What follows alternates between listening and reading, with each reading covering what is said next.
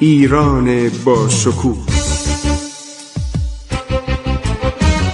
2800 سال تاریخ.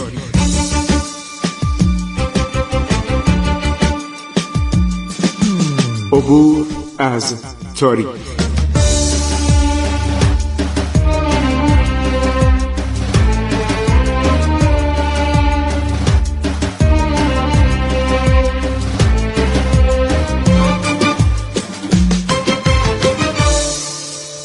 بسم الله الرحمن الرحیم. به نام خداوند جان و خرد. شنوندگان عزیز، من خسرو معتز هستم. سلام بر شما باد، درود بر شما باد. من با شما صحبت می کنم در برنامه عبور از تاریخ. در برنامه گذشته ما تقریبا تاریخ ایران رو تمام گفتیم تا پایان سلجوقیان و اشاراتی داشتیم به دولتی به نام دولت خوارزم شاهی که در قسمت شمال شرقی ایران بزرگ قدیم حکومت میکرد و این دولت دولتی بود برآمده از سلجوقیان و اینها کسانی بودند که ابتدا در لشکر سلاجقه بودند و برای خودشون کم کم یک حکومتی در شهر خوارزم، در کجا؟ در منطقه علیه ماورانهر، یعنی در ناحیه‌ای که اون موقع ترکستان خوانده میشد. این دولت یک دولت اسلامی بود و سعدی آنچنان که مشتهر است سفری به خوارزم کرده. آخرین پادشاه خوارزم شاهی عرض شود که شخصی بوده به نام علاءالدین محمد خوارزم شاه. آدم بسیار بی‌لیاقتی بوده.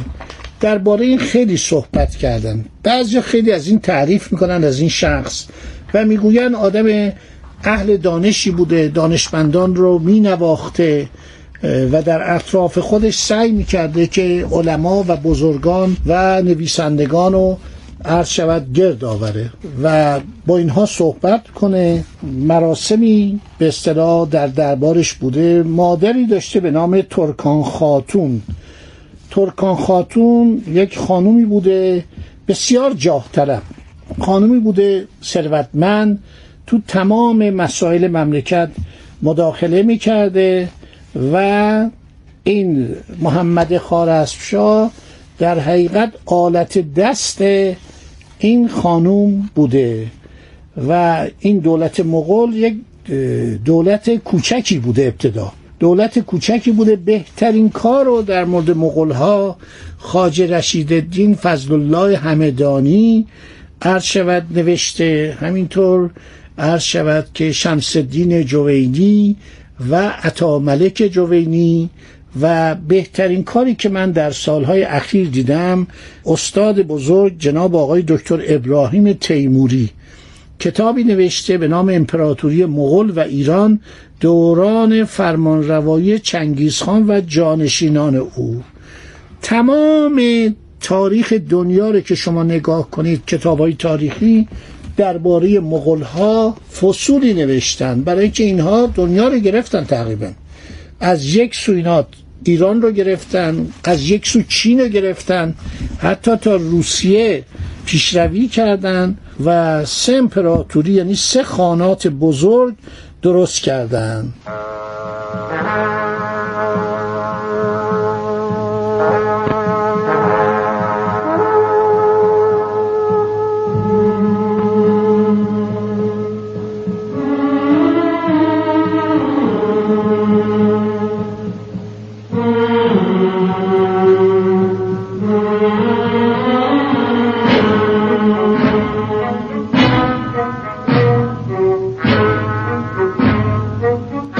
حدود عرض شود که آغاز قرن هفتم هجری یک بلای آسمانی به وسیله یکی از مخوفترین و وحشیترین ارتش‌های آسیا، ارتش‌های ابتدایی وحشی و خشن و بسیار جنگجو و از نظر تمدن خیلی کم، یعنی افرادی بودند که در شرایط بسیار پایینی زندگی می‌کردند و اینها اومدن و ابتدا چین رو گرفتن، به چین حمله کردن، بعد هم جاهای دیگه. هنر اینها وحشیگریشون بود، یعنی مردم از اینها خیلی میترسیدن و یک جنگ روانی را انداختن. جنگ روانی خیلی مهمه، برای که اینها همه رو میکشتن، حیوانات هم میکشتن و این کسانی که رفتن اونجا خیلی از اینها مسیحا بودن که در سالهای بعد رفتن. ما بیشتر اطلاعاتی که داریم از اینها داریم و همینطور از راه عرض شود که مورخینی که بعداً وظیفه‌شون بود که تاریخ اینا رو بنویسن، اینا به تاریخ خیلی علاقه‌مند شدن وقتی چین رو گرفتن. شما زندگی اینها رو، یکی از کسانی که خوب تشریح کرده مارکوپولوه، مارکوپولو سیاح معروف ونیزی. ببینید درباره‌اش چی نوشته، درباره اینها نوشته: سواران مغول اغلب بر روی زین اسب به خواب فرو می‌رفتند. غذای آنان ماست سفت، 2 لیتر قمیز و مقداری گوشت نمک زده و دود داده شده، یعنی قرمه بود. گاهی گوشت شکار را در زیر خود می نهادند و هر زمان گرسنه می شدند با کارد قسمتی از گوشت بیاد و حتی گندیده خام را می بریدند و می خوردند. به غذای پخته علاقه‌ای نداشتند. گاهی 10 روز بدون غذای پخته اسب سواری می‌کردند، می‌تاختند. اینا رو قشنگ عرض شود که شرح دادن. یکی از کسانی که درباره اینا خیلی اطلاعات داده عرض شود شخصی است به نام پلان کارپینو. پلان کارپینو کشیش بوده، راهب بوده که برای کنجکاوی و برای که اینا رو به مذهب مسیح دعوت کنه رفته به اونجا و اینها رو دیده در سالهای بعد، ولی اطلاعاتش فوق‌العاده است. یعنی من کسی رو مثل پلان کارپینو ندیدم که رفته باشه. بهش میگفتن پلان کارپن یا پلانو کارپینی که این مبلغ بوده. این مدتی بعد بلند میشه و میره به مغولستان. چند نفر دیگه هم بودن، مثلا لورنزو بوده که از تیره فرانسیسکن بوده. بعد یک شخصی به نام عرض شود ویلیام روبروکی بوده که اینها مبلغ بودن. جمهوری‌های ونیز و ژن و پیزا اینا خیلی دلشون میخواست که با این مغولها آشنا بشن و درباره اینا خیلی تحقیق کردن. یکی از کسانی که خیلی خوب تحقیق کرده رنه گروسه است. رنه گروسه یکی از محققای برجسته فرانسویه، ولی هیچ کتابی مانند سفرنامه پلان کارپن جالب نیستش. پلان کارپن یا پلان کارپینو نوشته: از سفره و دستمال و نان و سبزی و حبوبات بیخبرند. گوشت سگ و گرگ و روبا و اسب میخورند. به چشمش دیده. کتابش هم خیلی مفصله. کارپن مغولان را مغرور و متکبر و زودخشم و دروغگو و فریبکار و آزمند و خسیس و آدمکش می‌داند. درست خلاف اون صفاتی که ایرانی‌ها بهش می‌نازیدن که ما راستگو هستیم و انسان دوست هستیم و نوپروریم و تمدن‌ها را در خودمون جذب می‌کنیم. الان می‌بینید از تمدنشون هیچی در ایران نمون، هیچی نمون، چون اصلا اثری نداشت، هیچی نبود، یه همش توحش بود. پلان کارپینو میگه بسیار خسیس و آدم کشن. میون اینا زندگی کرده مغولهای اون زمانو. ظروف غذا را هرگز نمیشوین. شیر مادیان غذای شاهانه آنان است. اگر کسی اسرار نظامی و آماده کاری های پیش از یورش را فاش کند 100 ضربه شلاق میخورد. زنانشان اغلب سوارکار و تیرانداز و کماندارند.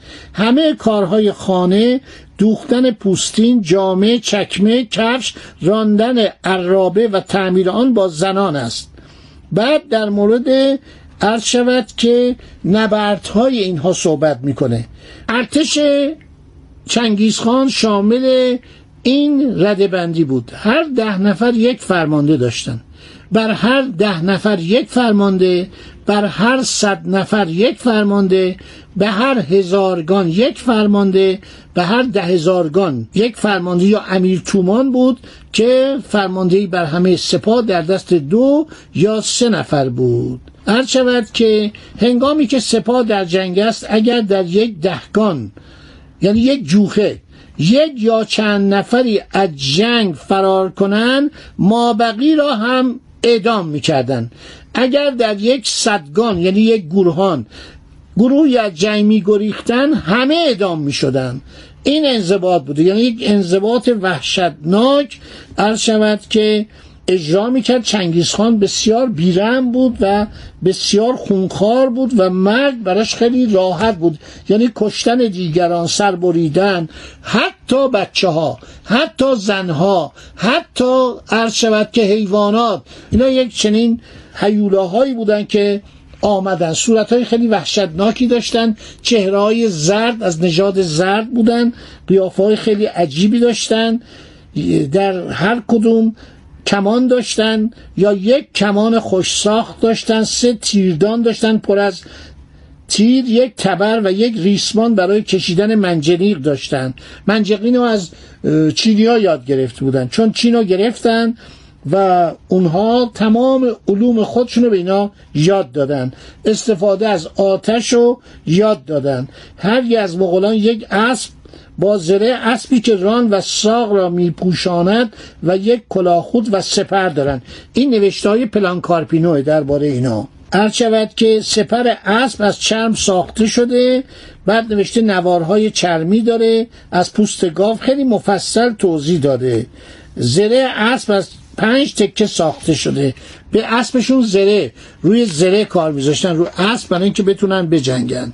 درباره زرهشون صحبت کرده، درباره کلاه خودشون که از آهن بوده صحبت کرده، از نیزه هاشون و همینطور چنگک هایی که سر نیزه ها بوده صحبت کرده.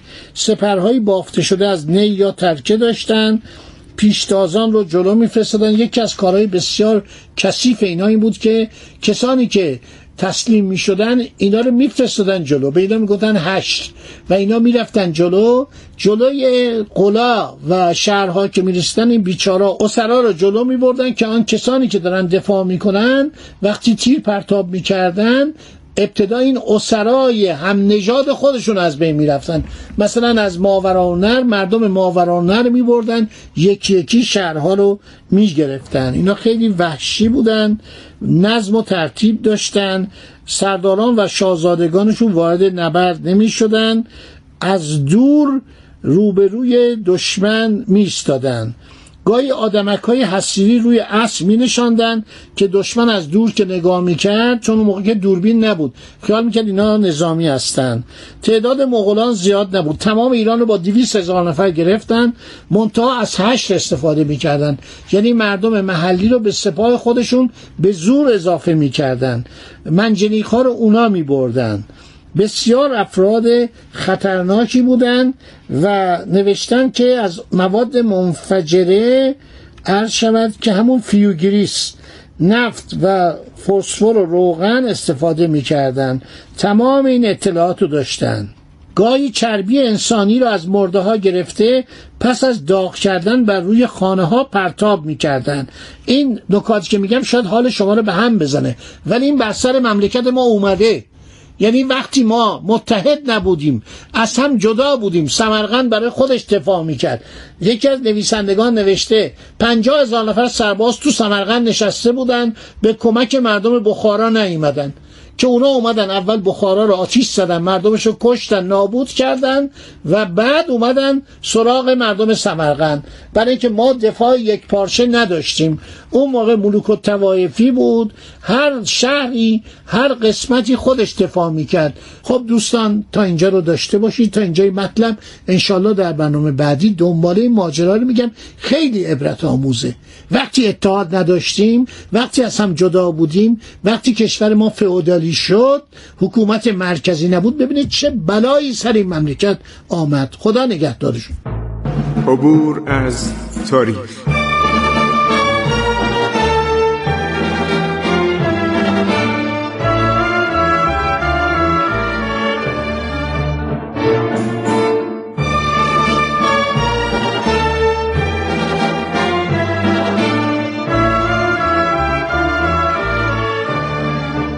ایران با شکوه، 2800 سال تاریخ. سرگذشت ایران ما به روایت خسرو معتز.